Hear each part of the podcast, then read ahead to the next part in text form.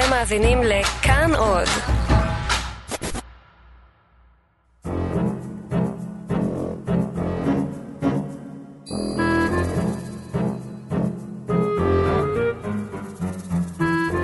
אל תרוץ, העולם לא בורח. מה שלא תספיק לראות בנסיעה זאת, תראה בנסיעה הבאה.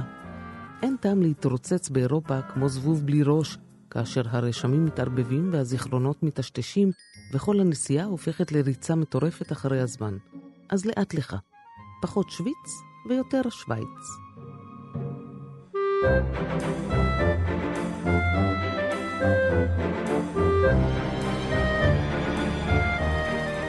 שלום, אתם על המדריך, תוכנית על ספרי הדרכה מפעם, העוסקים בנושאים שונים כמו אוכל, גידול ילדים, טיולים ויחסים. אה, בתוכנית הזאת אנחנו פותחות את המדריכים השונים כמו קפסולת זמן, ומנסות להבין מה קרה אז ומה קרה מאז. אה, הספר שלנו הפעם הוא מדריך לפיד לאירופה. שאותו כתב, למרבה ההפתעה והפליאה, טומי לפיד. יא אללה. כן, כלומר, יוסף טומי לפיד, עורך, עיתונאי, סופר, פוליטיקאי רם דרג, שהיה בין היתר שר המשפטים, והוא גם כן? היה אבא של יאיר לפיד, הו, הו, הו. שהוא גם כל הדברים האלה שמניתי לפני כן. חוץ משר המשפטים. נכון. במדריך זה הוא מלווה את התייר הישראלי הטירון משלב אריזת המזוודה, דרך הזמנת המלון, ועד לעצות הכלליות כמו לא לכתוב את השם שלך על הפנתיאון. או, אוף, אה, חבל. את מכירה את אה, סלע המסטיקים בג'ילבון, רותה? לא, אינני מכירה את זה. אה, זו אטרקציה יפהפייה, באמת, שעליה כל המטיילים שמגיעים מדביקים מסטיקים, וחבל שהביג בן יפספס את התרכובת היפהפייה הזאת שבין אורביט ובזוקה. איזה צורה יש לה. איזה צורה יש להם. כן. ומה זה האייפל לעומת צלע מסטיקים? אני מה שואלת זה אותך. באמת? בכל מקרה, אני גילי איזיקוביץ', אה, עיתונאית תרבות, אה, ואני, רותה, מוכנה ליותר שווייץ משוויץ.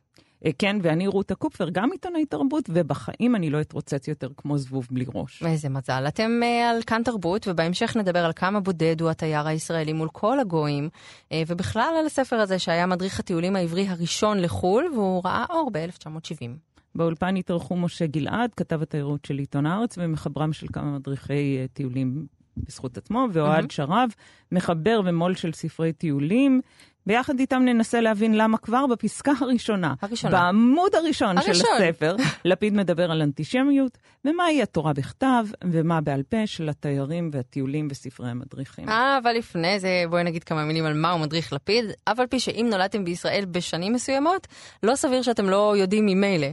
אה, המהדורה הראשונה של הספר ראתה אור כמו אהבתי שם. את ה... בשנים מסוימות. זאת אומרת, אם אתם מעל גיל 30, נכון? בחמש, 38, נגיד, משהו כזה. כן? כן, אוקיי. אוקיי. אה, המהדורה הראשונה של הספר, כמו שאמרנו, אה, יצאה בהוצאת שיקמונה ב-1970, והיא נכתבה על אנגליה, בלגיה, דניה. דניה? כן, ככה קראו לדנמרק פעם. אה, כמו שלניס קראו ניצה. ניצה. שם, שם ציוני גאה, ניצה. את באה אה, לנסוע לניצה? אני באה לניצה, לא, הייתי אני בניצה. בנ- אני בדיצה ברינה. אה, בואי נחזור למדריך. הוא גם היה על הולנד, נורבגיה ושוודיה, או כמו שההורים שלי היו קוראים לזה, מסלול סולידי לשבועיים באירופה. שבועיים, שבועיים, מה זה הבאג'ט המטורף הזה? שמונה ימים הספיקו לחמש מדינות אני לדעתי. גם חושבת, אני גם חשבתי ככה. לדעתי הוא יצא בדיוק כאשר לישראלים כבר היה קצת כסף. אה, פנאי, חשק, אולי גם רצון לחזור לאירופה, לחלק מהם, ואולי בגלל זה הוא נהיה ממש רב-מכר בקנה מידה שלא הכירו כאן. כן, אה, והוא גם הרים את אה, יאיר, את, אה, סליחה, איזה פליטה פרוידיאנית. הוא הרים את אה, לפיד, האב, לאיזה ego trip נורא מצחיק שאפשר לקרוא במהדורות מאוחרות יותר של הספר. נכון, היו גם המון מהדורות כאלה. אה, בזו ה-20, שיצא ב-1996, הוא מציין שכבר נמכרו רבע מיליון עותקים. זאת אומרת, הוא אמר שיש רבע מיליון מהספרים האלה על המדפים. שזה מספר פשוט מטורף. אה, לישראלים היה כבר כסף, אבל אה, לפי העצות של לפיד, אפילו במהדורות המאוחרות יותר, היה להם ממש טיפ-טיפה כסף, ממש רק קצת. די, נו, רק בגלל שהוא מציע להם לגור בחדר מלון בינוני בלי אמבטיה, בלי מקלחת, וייתכן שגם בלי בית שימוש? הוא הרי אומר שזה לא כל כך נורא, שהאמבטיה והמקלחת המשותפים הם ממש בקצה המסדרון, וה... והחדרנית תבוא ותזמין אותך למקלחת הנקייה הזאת. אוי, ימי. תגידי, אני אי פעם סיפרתי לך על החדר אה, במלון שלקחנו בלילה שבו נחתנו בניו דלי? לדעתי את הסיפור הזה קצת, לא, לא, לא סיפרתי. איזה שקרנית. זה היה חדר בגודל של ארון. הוא היה כל כך מלוכלך שפחדנו לגעת בקירות, ובאמת, כשפעם אחת נגעתי בקירות, מצאתי עליה משהו שאי אפשר היה לפרש אותו אלא כסמרק יבש. אוש, וואי, וואי. וואי, וואי, וואי. אבל את יודעת, כשאני מתארת את החדר היפה שטומי לפיד אה, מציע, זה קצת נשמע לי כמו איזה התחלה של פנטזיה של כן, מישהו. כן, החדרנית שקוראת לך. ואגב, אני יכולה, לעש, אני יכולה לעשות איתך תחרות, כי גם כשאנחנו היינו פעם בהולנד, גם קיבלנו חדר בגודל של המיטה עצמה. צנחתם ו- למיטה. וגם לא, לא התכוונו, כי לדעתנו שילמנו יפה על החדר הזה, אבל באמת גם לא היו שירותים, רק היו שירותים ומקלחת אה, משותפים בקצה המסדרון. וכשאמרתי, די, זה יום ארוך, החדר מזעזע, אני הולכת לכבות את האור וכזה לגמור עם היום הזה, אהה. התחשמלתי. אז אה, בקיצור, ניצחת, בסדר? אוקיי, ניצחת. תודה. טוב, אבל אני חושבת שאחרי שלפיד מכר רבע מיליון עותקים, הוא כבר היה יכול להרשות לעצמו בטוח איזה חדר עם בית שימוש. כן, אולי אפילו לפני כן, אולי אפילו לפני אה, צאת המהדורה ה-20, מי יודע. כן, אבל אה, נראה לי שהמהדורה הזאת, אולי המהדורה ה-20 שיצאה באמת ב-96, הייתה כבר האחרונה שנמכרה עד כדי כך, כי זה השלב שבו אנשים כבר התחילו להשתמש באינטרנט, כבר היה גוגל, כבר התחילו כן. להיות כל מיני אתרים. נכון, זה משהו שאנחנו נדבר עליו אה, בהמשך עם המומחים שלנו, אף על פי שבאותה תקופה שיצאה המהדורה ה-20 של לפיד, כבר היו למדריך הזה מתחרים. זאת אומרת. לא רק אה, האינטרנט, אלא ממש מדריכים אחרים שכבר היו מאוד מאוד פופולריים על המזרח, או של לונלי פלנט, כן. אני כבר השתמשתי בו. כן, לוני פלנט, את יודעת שאני בתחילת המילניום נסעתי עם חבר לעשות טרקים בטורקיה, ולשם אה, לקחת, מה, מה?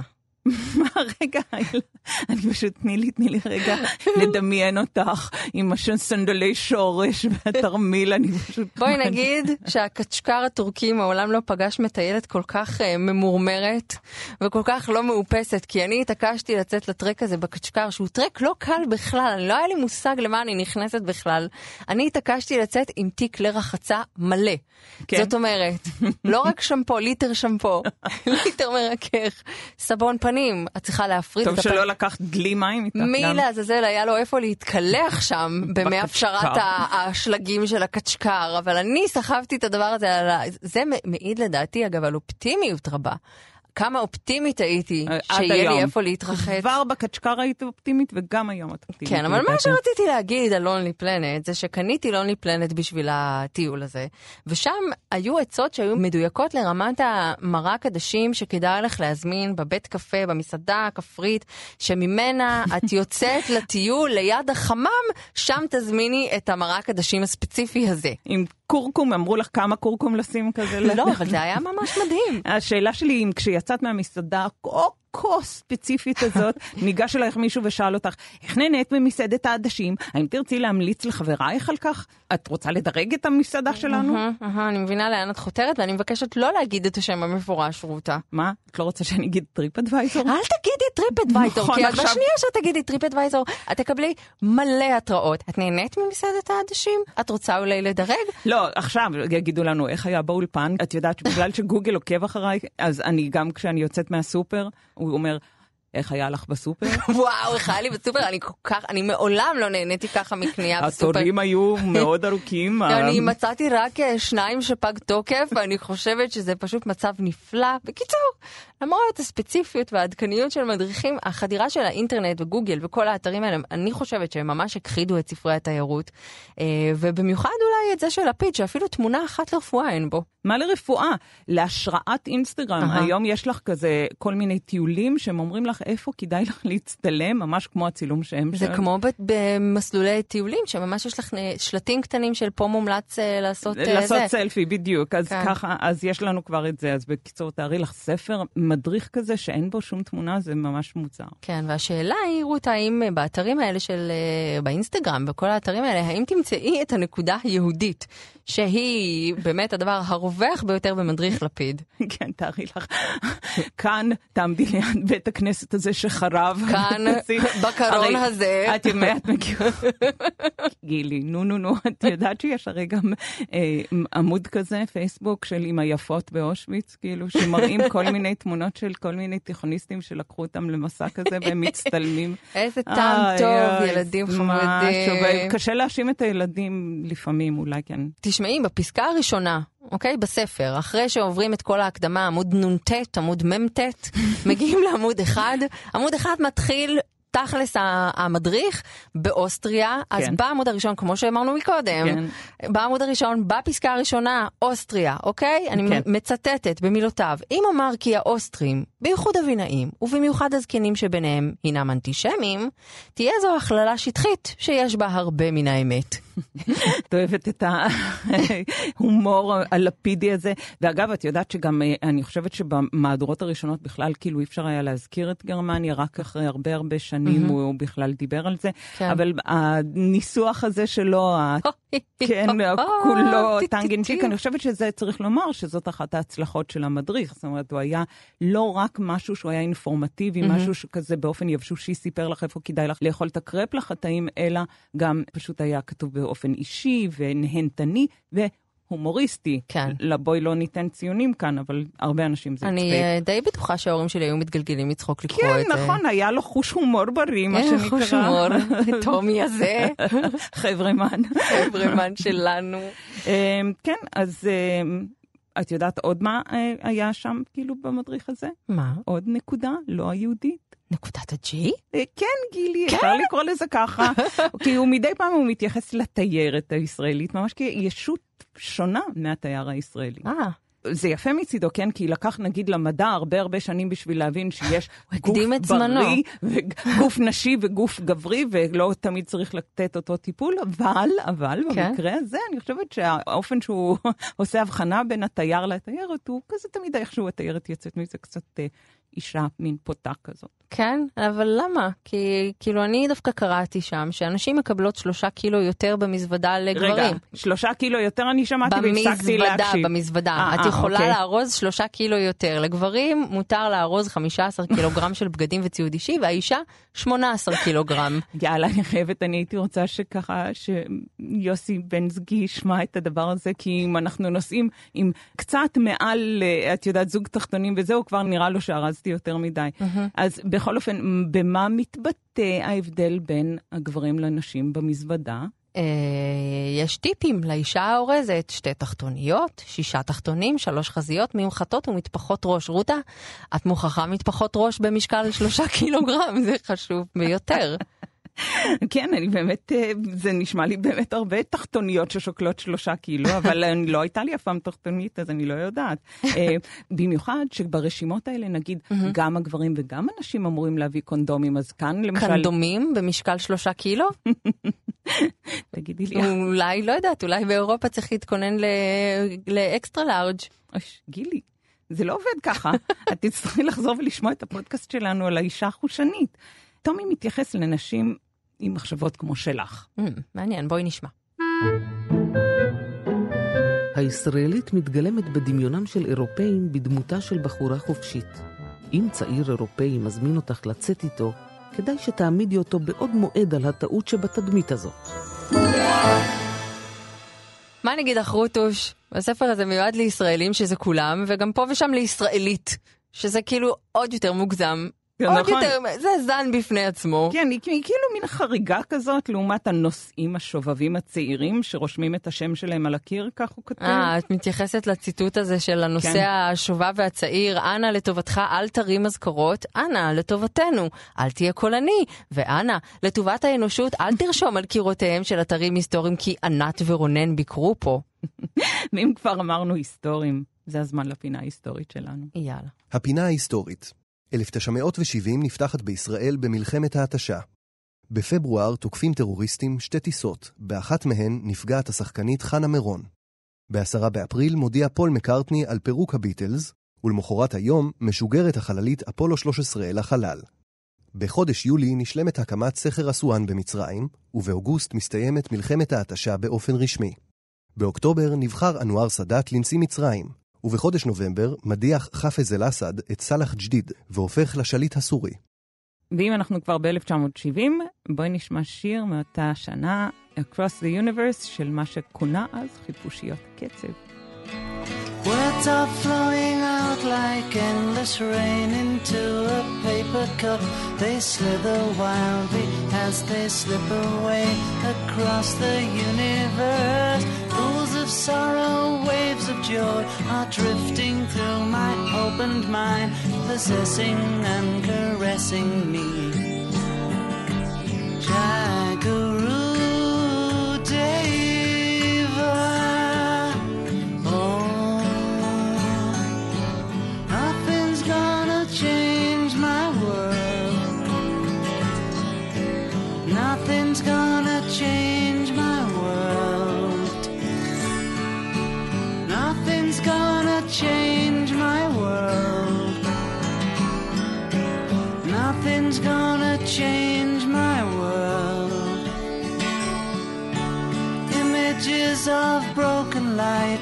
dance before me like a million eyes. They call me on and on across the universe. Thoughts meander like a restless wind inside a letterbox. They tumble blindly as they make their way across the universe.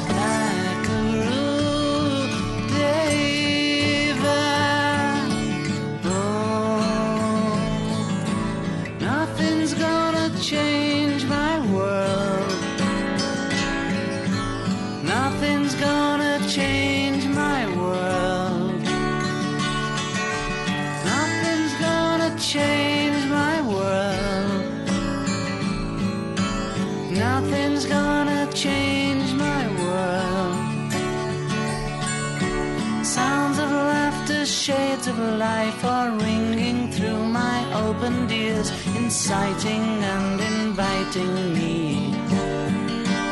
Limitless, undying love which shines around me like a million suns and calls me on and on across the universe.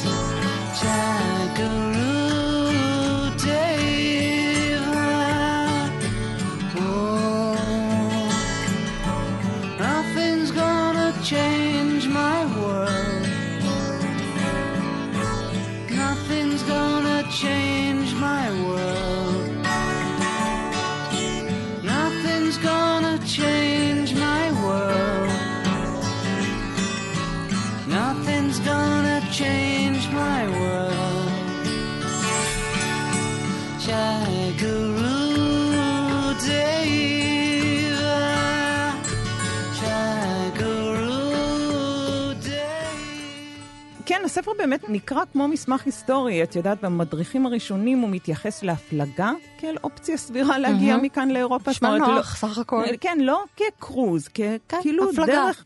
כן, דרך להגיע לאנשהו, ו- וכשהוא מדבר על טיסה, הוא מסביר שהרעש שאתם שומעים, החבטה העמומה, אינה נובעת מהתנגשות עם מטוס אחר, מזל.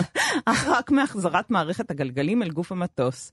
שב בניחותא ותהנה. את יודעת, זה משהו שהסברתי לבת שלי כשהיא הייתה עוד לא בת שלוש ונסענו לתאילנד, אמרתי לה, זו הייתה אגב הטיסה השנייה שלה, כי את הראשונה היא לא זוכרת, גם את זאת היא לא תזכור. זה יכול להיות, אבל אה, כן, אמרתי נכון. לה, כאילו, אמ- כאילו יהיה רעש ובום גדול, והמטוס- באוזניים. והמטוס יזוז כן. והכל בסדר, ונראה סמי הכבאי והכל יהיה טוב.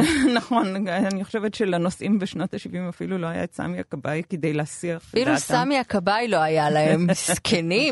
לא, תנאים. ובאמת, אם יש אה, דוגמה יותר טובה לפער שבין הנושאים של שנות ה-70 לנושאים של 2018-2019, זה העניין הזה של הילדים, שהיום, מתי את נסעת לחו"ל בפעם הראשונה? אחרי הצבא? אחרי הצבא. אז אנחנו, בגלל שנסעתי, כאילו לא חייתי בארץ ונסענו וזה, אבל לטיול עצמו אני נסעתי רק לפני הצבא, והיום, כשאת מספרת את זה לילדים, הם, הם- לא מאמינים. אלונה וזה לא בת רק- חמש, לא רק ילדים משכבה מסוימת, זאת אומרת, ילדים היום נוסעים לחו"ל ממש מהילדות, וטומי, נכון, בספרים שלו, מהמם. ב- בלפיד, במדריך לפיד, הוא ממש אומר, אל תיקחו את הילדים שלכם איתכם. זאת אומרת, תשאירו אותם אצל סבתא, או בפנימייה, או באיזה קייטנה, כן? כן. אולי בגיל הבר מצווה אפשר לקחת אותם, כי אז אפשר לחפור להם על כל כן, מיני... אז הם כבר ייהנו מהגונדולות, ולא בכלל יעשו סלפי, וביתר הזמן יחפשו את הילדים, את החברים H&M. שלהם, ואת H&M. איפה H&M? H&M. ויהיו במין פומו כזה של הם אמנם נמצאים עכשיו באיטליה, אבל החברים שלהם בשבט עכשיו היה להם יום עבודה או משהו. אני לא מאמינה שהפסדתי את זה עוף. בכל מקרה, אלונה שלי, שהיא בת חמש, כבר הייתה שלוש פעמים בחו"ל, וזה נראה לה ממש הגיוני וטבעי לחלוטין. אה, אבל אה, נמצא איתנו כאן אה, משה גלעד, שהוא כתב התיירות של הארץ ומחבר כמה ספרי הדרכה משלו, ואולי הוא יוכל לעזור לנו עם השאלה הזאת. משה, היי, היי. מתי תגיד התחילו לנסוע עם ילדים לחו"ל? מתי קרה הדבר הזה? Mm. בשנים האחרונות זה יחסית תופעה חדשה. אה, מחירי הטיסות ירדו והדודות נעלמו. זאת אומרת, אני כילד זוכר את עצמי נשאר שבועות ארוכים. היום זה נראה באמת לא מתקבל על הדעת. אבל ממש העבירו אותי מיד ליד, אצל הסבתא ואצל הדודה הזאת ואצל הדודה הזאת, והן היו דודות מקסימות, אבל אף אחד לא עושה את זה היום. עד גיל 15, אני חושב, לא לקחו אותי אף פעם. אה, זה היה מין טיול. חניכה כזה שעשו. גם צייתו לאחותי. למדריך אה, לפיד. כן, בדיוק. והם נסעו עם מדריך לפיד? אה, כן, ברור. ברור. הם נסעו עם כל מיני מדריכים, אני זוכר ממש מדף שהיה בבית של אמא שלי, שהוא מדף של מדריכים. ספר לנו מה היה הכוח של המדריך הזה בעצם. אני חושב שהיו מדריכים משני סוגים. היו מדריכים של הסמכות של כותב המדריך, שזה לפיד, שזה היה אה, זאב יפת, היו לו מדריכים כאלה, היה אה, דידי מנוסי, היה, הייתה לו סדרת מדריכים יותר מאוחרת. שהיית מאמין למי שכתב את המדריך, זה סוג אחד של סמכות, והסוג השני היה של ההוצאה, זאת אומרת לא נפלנת בנויה על זה, אנחנו לא יודעים אף מדריך שלא נפלנת. מי צריך- כתב את זה, כן. חלקם כן. נכתבו על ידי עשרה אנשים, אתה, ופה הסמכות היא שאתה אומר, זה מדריך לא נפלנת. אני מאמין לזה שהם בדקו. שני הדברים כבר לא קיימים. נכון, בכלל מדריכים קיימים?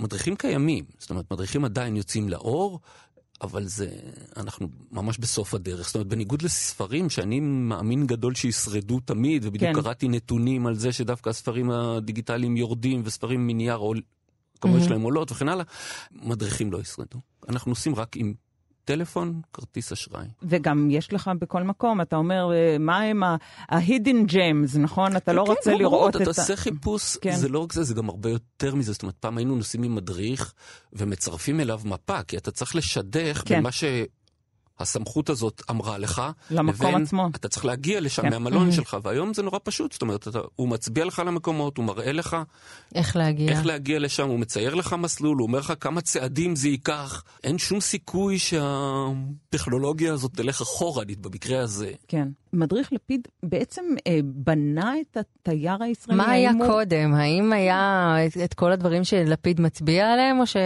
או שהיינו ככה לפני והוא רק הכניס אותם לסדר? וואי. לא בטוח שאני יודע לענות על זה כל כך.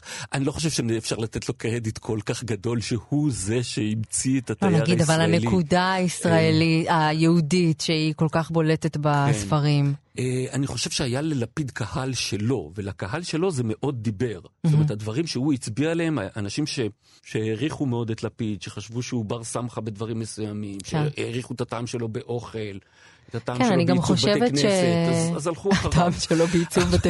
הוא היה אדריכל בתי כנסת ידוע, את זה לא יודעים כן, עליו. ברור.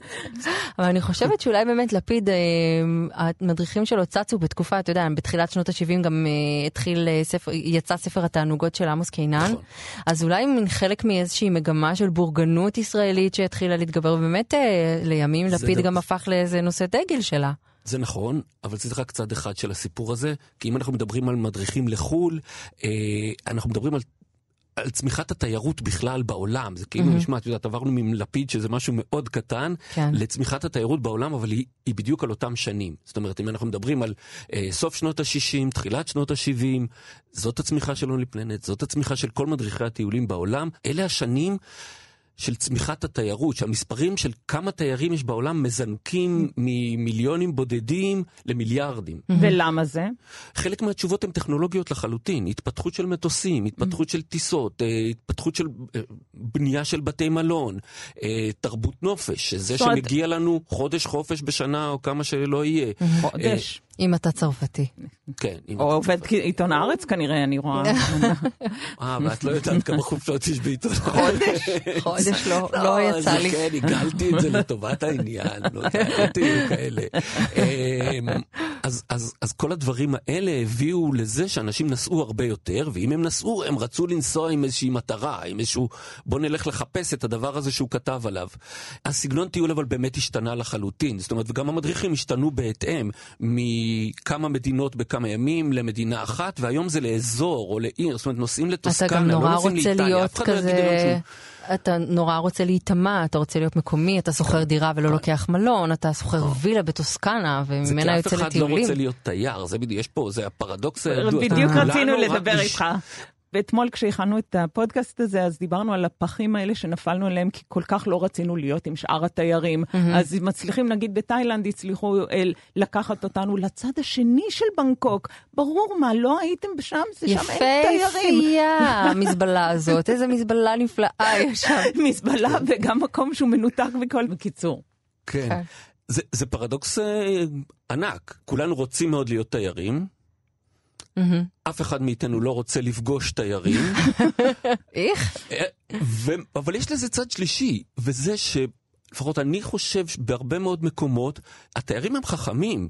אם הם הולכים למקום מסוים, זה מקום שווה.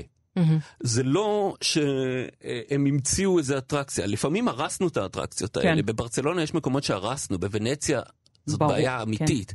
אבל יש איזה חוכמת ההמונים נקרא לזה, אני לא יודע איך, וזה שכדאי ללכת לאן שתיירים הולכים. לא כדאי לבוא ביולי-אוגוסט כנראה, לא כדאי לבוא כשכולם באים. כן, אבל זה קצת עצוב כשאתה מגיע ב off season, כן. נכון. נכון, כן. שוב, זה הפרדוקס הוא קיים ממש בכל רגע שאתה תייר, וזה הרבה יותר מזה. זאת אומרת, אתה רוצה שיהיה במסעדה תפריט באנגלית, כן. אבל אתה רוצה שזה יהיה אוכל מקומי ושזה יהיה אותנטי. אם יש להם תפריט באנגלית, no way. זה, הם נערכו לתיירים כמוך. אה, משה, לסיום אנחנו רוצות להקריא לך את ההוראות של לפיד, אה, איך לתכנן נסיעה. מוכן? בטח, מצוין. זה, הדרך זה ה- מה שחסר לי. הדרך הפשוטה ביותר להזמנת חדר. בחר לך מלון הנראה מתאים ביותר, כתוב באנגלית להנהלה שבעה שבועות מראש. הסבר במכתב כי בגלל חוקי המטבע בישראל אינך יכול לשלם מקדמה. צרף שובר בינלאומי וחכה לתשובה. תגיד, איך זה היה לנסוע לחו"ל מבחינה בירוקרטית? מבחינה כלכלית, זה נשמע נורא. כן. נראה כאילו כן, אבל זה יש פה משהו סינון נורא כזה. מעניין דרך- אגב במה שהקראת, כי הוא פה מציע פעם ראשונה, אני חושב, לעקוף את סוכני הנסיעות, כי זה לא משהו שאנשים עשו בדרך כלל. הלכו לסוכן נסיעות, הייתה לו חנות בבן יהודה או באיזשהו מקום, כן. בבן יהודה בעיר כלשהי, בואי נאמר, וסוכן הנסיעות אמר לך מה טוב. ואמר לך מה כדאי, ואמר לך איפה איפה תלון. כן. זה הכל מבוסס על אחוזים. פה לפיד באופן חתרני מציע לך לכתוב שבעה שבועות מראש לאיזשהו בית מלון. אין אינטרנט, אין... יקירתי, ברבעון הבא ניסע לחו"ל, בואי נוציא את מילון אה, ובסטר שלנו וננסח. מכתב. בדיוק, זה לא ככה, זה בואי נסתכל במדריך לפיד, יש המלצה על שלושה או ארבעה בתי מלון. כמה בתי מלון? את יודעת, בכל מדריך מי יש בסוף... הכיר, כן. יש המלצה של שלושה בתי מלון שזכו באיזשהו פיס פה להיכלל במדריך, כן. ואליהם אתה כותב, ואיתם אתה מתעסק, וזה שיש עוד 200 מלונות לידם, אתה לא תדע עליהם בחיים, כי אין לך, גוגל כן. לא... לא, לא, לא עבד עוד באותו לא יום. התעורר. עוד כן. לא שם. בהצלחה עם זה, עם ה... תודה, עם. המכתב הזה, כן. אני בדיוק הוצאת- הוצאתי את העט, את מכונת מקווה שיש הכתיבה. לך בולים למעטפה. אוקיי, אה, משה, תודה רבה. תודה לכן. תודה באמת. סעו בשלום. חן חן. בקרוב. את יודעת אותה מה אני חושבת? לא. אמ, זה 1970, טלוויזיה ככה ככה, אנשים אה, לא כל כך נחשפים לשפות ולתרבויות, וטומי לפיד מספר בספר הזה לאנשים על הנוהגים המשונים של אנשים במדינות זרות. למשל, גויים שותים יותר מיהודים ואירופאים שותים יותר מישראלים. אוף, הגויים, הגויים האלה. הגויים. ותשמעי, אל תידחק בתור, שכן הדבר לא מקובל כלל בלונדון. רק בלונדון, כן? אם נחושה דעתך לעקוף את התור בכל זאת, תכריז לפחות בקול, בקול רם שאתה מצרי. אנא לה ישראלי.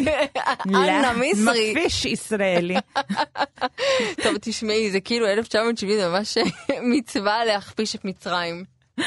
אה, אבל את האוסטרים, כן? גם, גם. הר- הרשי לי, הרשי לי להשמיע לך, אני יודעת שאנחנו כבר חוזרות על זה פעם שלישית, אבל זה בס- נראה לי שזה בכל זאת אוקיי. ראוי.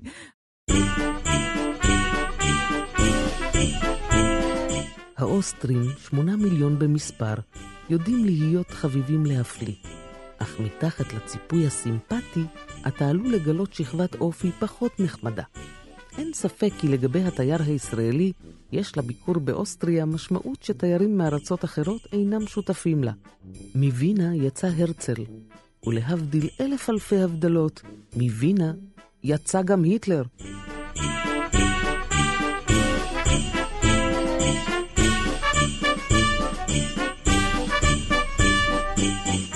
היטלר לא יצא מווינה, הוא יצא מהעיירה הקטנה שסמוכה לבוואריה. אוקיי, כן, כן, יאללה, חכמולוגית. הוא מתכוון לאוסטריה. מזכיר לי את הציטוט של הבמאי בילי ויילדר, שאמר פעם שהאוסטרים הם גאונים, כי הם הצליחו לשכנע את העולם שהיטלר הוא גרמני ובטהובן הוא אוסטרי. הנה, הגענו להיטלר, באמת חיכיתי. נכון. בואי נדבר עם המרואיין הבא שלנו, אוהד שרב, שהוא מו"ל ומחבר ספרי תיירים. אה, בין היתר הוא הנציג בארץ של Lonely Planet. בואי נשמע. כשאנחנו יוצאים מהמדינה, אז כל uh, ישראלי פתאום שולף את השרביט של הפרופסור לאנטישמיות, ואנחנו באמת... ומחביא אה, את המגן דוד אה, בתוך החולצה. כן. וכל דבר זה באמת נושא לדיון, אנחנו גם מדברים בקודים. את, uh, שני ישראלים יושבים ומתלחשים ואומרים, uh, אתה רואה את שני הבלונדינים האלה? אלה בטוח צוררים. למה צוררים? כי חס וחלילה לא להגיד נאצים. ש- כן. כן, שזו כן. מילה בינלאומית. בזמני בהודו היו אומרים משמידונים, משמידונים. שזה מקסים, נכון? כן, אנחנו כאלה כל כך. כל כך נאורים. תראי, במדריכי טיולים בינלאומיים כמובן אין להם את, ה, את הבעיה הזאת, ואני חושב שנהפוך הוא, זאת אומרת, הולכים אפילו לכיוון השני. אין בכלל, זאת אומרת, מאוד מאוד נזהרים ללכת לקצות האצבעות ולא להעליב לא את המטיילים ולא את המקומיים. את לא תשמעי אה, סיפורים על אה, רומנים גנבים ועל סקוטים קמצנים, וההפך, המדריכים האלה אה, מאוד עסוקים בבעיות אה, מוסריות ברומו של עולם. אה, זאת אומרת, אה, מאוד מאוד פוליטיקלי קורקט.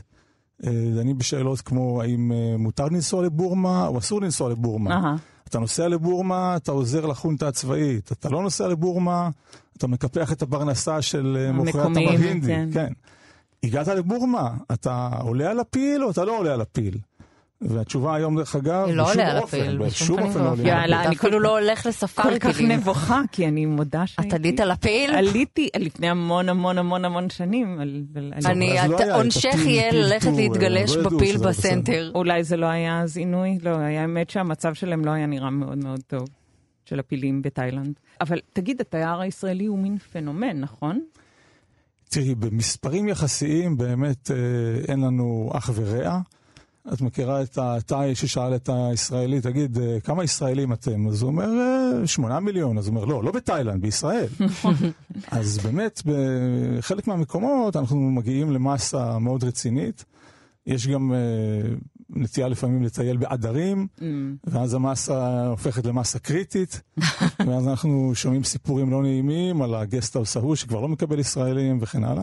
ועל המקומות ה- שכתוב בהם אה, בעברית, שנכבשו כליל, כל מיני כפרים במזרח. כן, יש ישראלי את סלד, לא תפריעי כל. המסלול אה, החומוס, נכון? איך קוראים לזה? נכון, נכון, קוראים לזה שביל החומוס. החומוס. שביל החומוס, כן.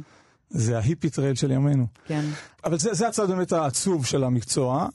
מצד שני, אני חושב שהטייל הישראלי גם נחשב לטייל אה, מאוד אה, מתוחכם, וכשאנחנו באים ביחידים ולא בצרורות, אז אנחנו דווקא נחשבים לשותף טוב לטיול. אה, יש גם הערכה לקונספט הזה של כל ישראל ערבים זה לזה. Mm. זאת אומרת, אה, בוא נגיד במקרה של איזה אסון טבע, אתה נקלעת לאזור של רעידת אדמה, תתפוס ברגל של הישראלי וכבר ההליקופטר יבוא לחלץ אותך. זה באפריקה, יש אה, כינוי לישראלים די יאללה קדימה פיפל. בכל guesthouse באמת במזרח, נכון, יש לך את הלוח הזה שכל הישראלים כותבים עליו דברים, זאת אומרת, יש איזשהו, נכון, יש איזה, כ- אולי מדריך סודי או משהו שהוא תראי, זה... עובר מפה לאוזן או משהו?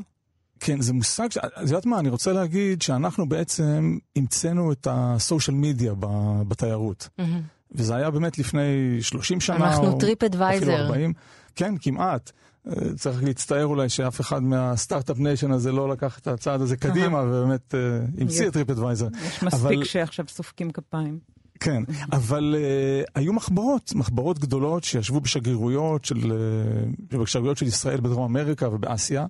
מטיילים היו מגיעים למחברות האלה, קוראים את מה שהמטיילים שלפניהם כתבו, וכותבים את העצות שלהם. ובזמנו uh, זה נחשב למדריך הכי טוב בעולם ל- ליעדים הללו. ומו"לים של מדריכי טיולים בעולם שמעו על הדברים האלה והיו שואלים אותי על ה-Secret Israeli Guidebook.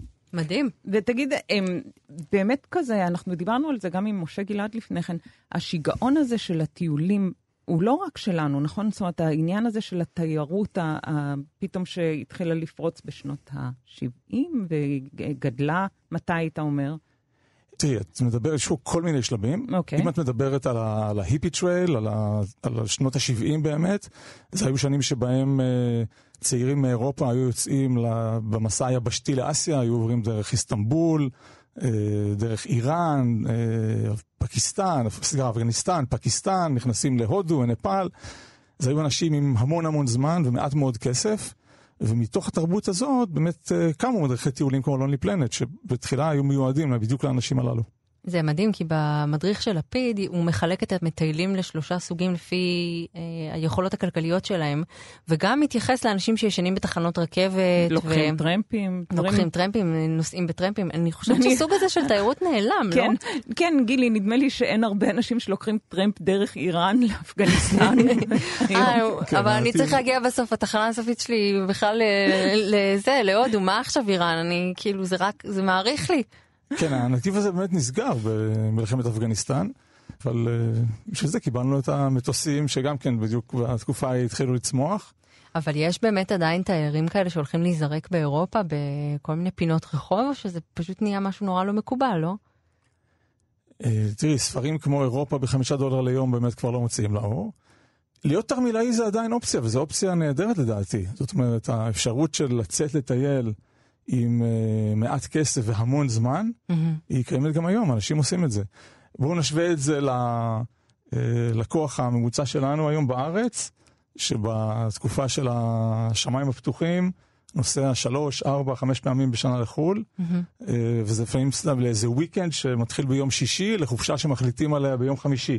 כן. ובמצב הזה באמת אין זמן לתכנן את הטיול. כשאני נסעתי לתאילנד בפעם הראשונה, אז סחבתי מדריך טיולים אה, על פתק, והוא היה מאוד קצר ומתומצת. הוא אמר, נחתת בשדה התעופה, תעלה על אוטובוס 59, הכחול, לא האדום, שלם שני בת, תגיע לרחוב קאוסן, הגעת. אחרי שהגעת, ישבת, שתית, אכלת ראית אננס. איזה סרט בורקס? היו לך שלושה ימים לדבר עם המטיילים ולשאול לאן ממשיכים הלאה. איפה יש את זה היום לכל מי שנוסע לאירופה? לעניין הזה אנחנו, יש אבולוציה גם במדריכי הטיולים מהבחינה הזאת, מכיוון שהיום אנחנו פיתחנו סדרה שנקראת הטיול כבר בפנים, ושם אנחנו באמת שואלים את המטייל כמה שאלות בסיסיות, כמה ימים יש לך ביד, אתה נוסע עם ילדים, בלי ילדים, אה, במה אתה מתעניין, ואחרי שאנחנו מקבלים תשובות לשאלות הללו, אנחנו מציעים מסלול מאוד מאוד תפור וממוקד של יומיים, שלושה, ארבעה ביד, ככה מהכוס של המיץ תפוזים בבוקר עד כוס הבירה בערב וכל מה שביניהם. אבל אתם עושים את זה אונליין. Uh, היום המוצר הוא כבר באמת הולך ב- לקראת מוצר משולב, שהוא גם ספר מודפס, שאני עדיין מאוד אוהב אותו, ולעולם לא נגמרת לו הבטריה. ו... לא, גם נעים אחר כך. ל- לדפדף בו ולמצוא נכון. איפה כתבת לעצמך בהערות שבשעה הזאת והזאת במקום הזה והזה אתה תיפגש עם האלה שפגשת ב guest house. יש נכון, בזה איזה ערך סנטימנטלי. נכון, ואני באמת, אני מאוד אוהב את זה, אני, אני אוהב את הנייר, אבל אה, כמובן שהיום את יכולה מכל יעד אה, לסרוק את הברקוד שלידו ולקבל מידע מעודכן, וכמובן בהמשך מדריך דיגיטלי שלם שיכול זה יכול לקרוא אותו או בספר או בטלפון. אז אנחנו מדברים הרבה על התייר הישראלי, אבל בינינו, אנחנו באמת רק שמונה מיליון. מי הוא התייר עכשיו שבאמת הולך לשנות את השוק? השיחה החמה היום בעולם זה באמת התיירות הסינית, הענק המתעורר הזה. התל"ג הסיני עולה בכל שנה, ב- את יודעת, קופץ ב-8, 7, 6 אחוז בזמן האחרון, ועם כל קפיצה כזאת מתווספים עשרות מיליונים של סינים למעמד הביניים, שכבר רוצה לטייל בחו"ל ויכול לטייל בחו"ל, והצונאמי הזה כבר שוטף את, ה- את העולם. ואם היום, את יודעת, צפוף לנו מאוד בוונציה, אז באמת קשה לדמיין איך זה ייראה בעוד חמש או עשר שנים. טוב. אוהד שרף, תודה רבה. תודה לכן. תראי, כבר הזכרנו את זה מקודם, שטומי לפיד עצמו נורא אהב את ההצלחה של טומי לפיד, ואת האופן שבו חו"ל ונורמליות בורגנית אה, נהיו השם השני שלו. כן, נכון, הציטוט הבא לקוח מהמהדורה ה-20 של המדריך, כאשר כבר רבע מיליון מדריכים נמכרו, כמו שאמרנו, הוא כותב על עצמו כך. כן. לא יהיה מוגזם לטעון כי לפיד, במרכאות, הוא בעברית שם נרדף למדריך תיירות, לא יהיה מוגזם. כמו משלן בצרפתית, או ביידקר בגרמנית. אה, תראי, לא מוגזם יהיה לטעון, אבל גם לא הכי צנוע יהיה לטעון, וגם הקטע הבא שאנחנו עומדות לשמוע הוא לא כזה צנוע וענב. נכון.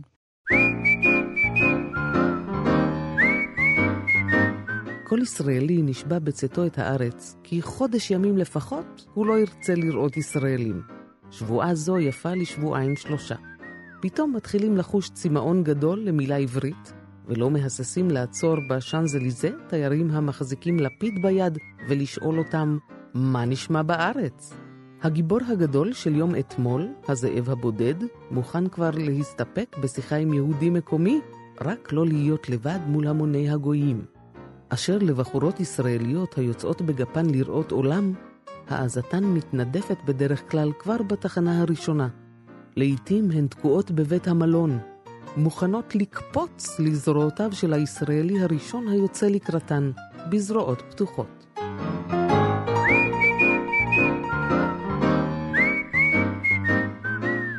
אז אני רוצה שניפרד לצליל השיר הזה מ-1970, ותתחילי לחשוב על הטרק הבא שלך להר גבוה עם שמפו ומרכך ותיק איפור וקליניק, ואם את צריכה איזה מסיר אה, איפור. Ain't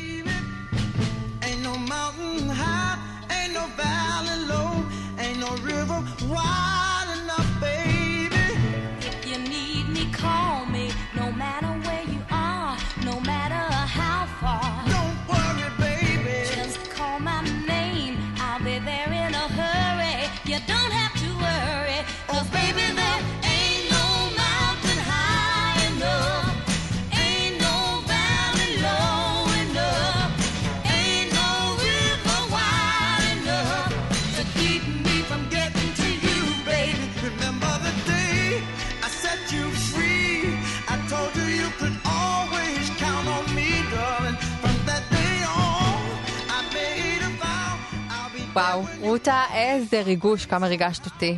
אני גילי איזיקוביץ', ואני רוצה לומר שאני גם גיבורה גדולה וגם זאבה בודדה. מה נשמע בארץ? מה נשמע? במילה אחת, טוב, כן. ובשתיים, לא טוב.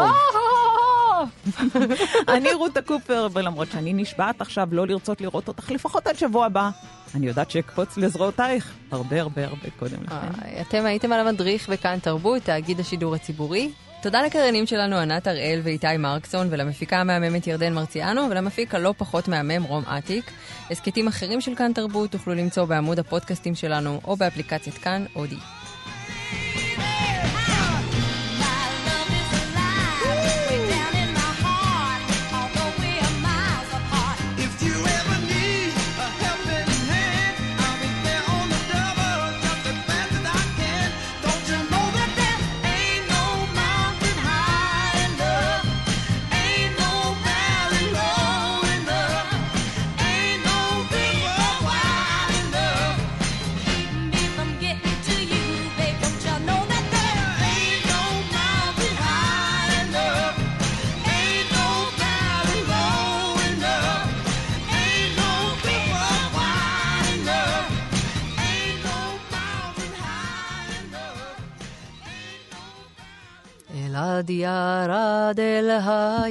הירדן, וראה את.